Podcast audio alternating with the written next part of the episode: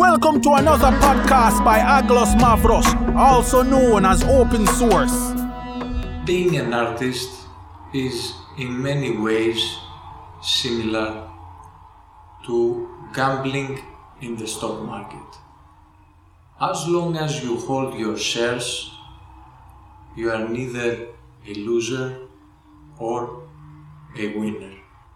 In spite of your stock's current value, because there are always chances that your stock gets up or down. So, as long as you hold your stocks, your shares, anything is possible. But the moment you sell your shares, you are either a winner or a loser. The same applies in the world of arts. As long as you keep doing something, there is always a chance to be discovered, glorified, or become rich and famous. The moment you give up, it all ends right there. Giving up is the worst thing you can do to your music career. But the best thing you can do to yourself in order to become a free man. Nikos Kazantzakis' epitaph reads I hope for nothing, I fear nothing, I am free. On the other hand, if you are stubborn enough and full of psychological problems like me, you can always increase your chances of succeeding by never giving up. But that requires a little sacrifice. The sacrifice of your own lifetime. And in some cases, even if you spend your whole lifetime, you might be discovered and glorified after you die or never. But let's assume that you don't care so much about your lifetime and that you have nothing better to do than succeeding as a musician. There is a little thing that you can do and can dramatically increase the chances of succeeding. And that is never giving up. Never sell your shares. In 334 BC, Alexander the Great led his fleet across the sea into the Asia Minor shores, and the Persians, his most worthy opponent, had at that time the most formidable navy in the world. When the Macedons reached the shore, Alexander was afraid that because of how big the Persian army was, his men would get scared and use the ships to retreat even without his permission. So, what did the great Alexander do? He ordered his men to burn down all the ships.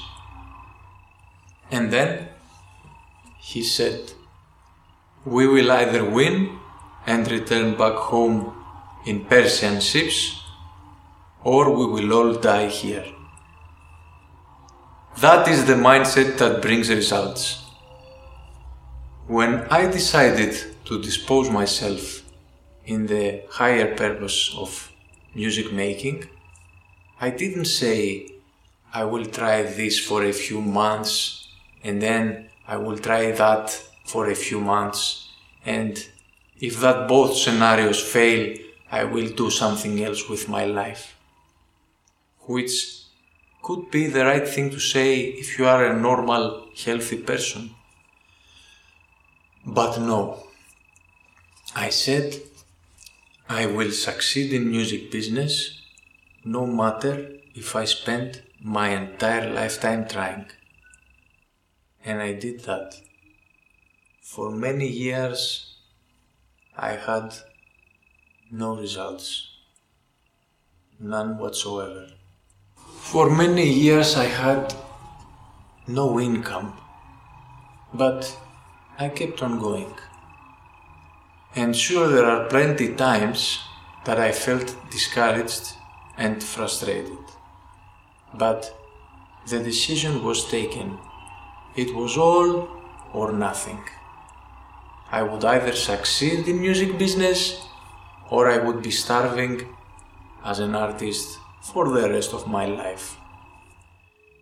And for 20 years, I was a starving artist in terms of profit. I had a Fiat Seicento till my 40s and my relatives mocked me, calling it Lamborghini. I also refused going out a lot because I had only one goal to succeed in music business. Everything else came second.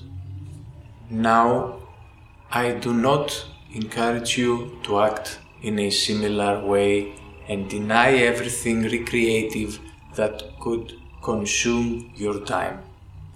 But unfortunately, that is the only thing that can increase for sure your chances of succeeding. And it might sound simple, but as the years pass, that simple decision will put you on a big test. Questions will arise again and again. Is this job really for me? Did I make the correct choice? Is it worthy to sacrifice my time, my only time, because we only live once, for that purpose?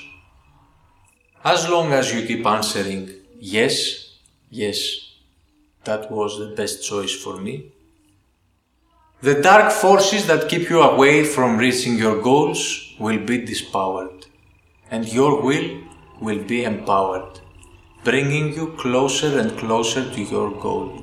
So ask yourself, what am I willing to sacrifice in order to succeed? Will I give my entire lifetime? Will I give up all my money? Do I like music that badly? Is this art form indeed my thing? Or it is just an illusion? The people that made it in music business are madly in love with music and highly determined.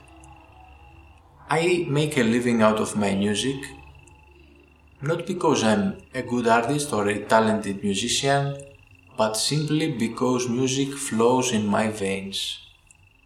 And I started to realize that around my 40s, because only then I was able to recall incidents of my life and conclude how important each incident was. Memories in which I heard a song somewhere while I was on a road trip, for example, or an incident in which I was in love with my girlfriend and we had our own love song. Music has always been a major factor of my life, but you cannot do the comparison and understand that when you are young because when you are 20 you enjoy more or less everything because everything is new. You enjoy at the maximum a joint as much you enjoy a visit in the casino. But when you have lived long enough then it gets clear which is your thing and which is not only when you get to a certain point you can look back and judge how important was each person that you met in your life and how important was a song that you heard or how important was any art form that you encountered. And when you are mature enough, you get to the point where you can comprehend that this particular art form or occupation was really the most appropriate thing for you and then you start becoming a true professional. So, I will close this video with a nice quote I saw from Robert Kiyosaki, a very successful businessman of our times, which I find very realistic. As I keep telling, success has nothing to do with talent, but with how much you like an activity. And Robert puts it like this The size of your success is measured by the strength of your desire, the size of your dream, and how you handle disappointment along the way.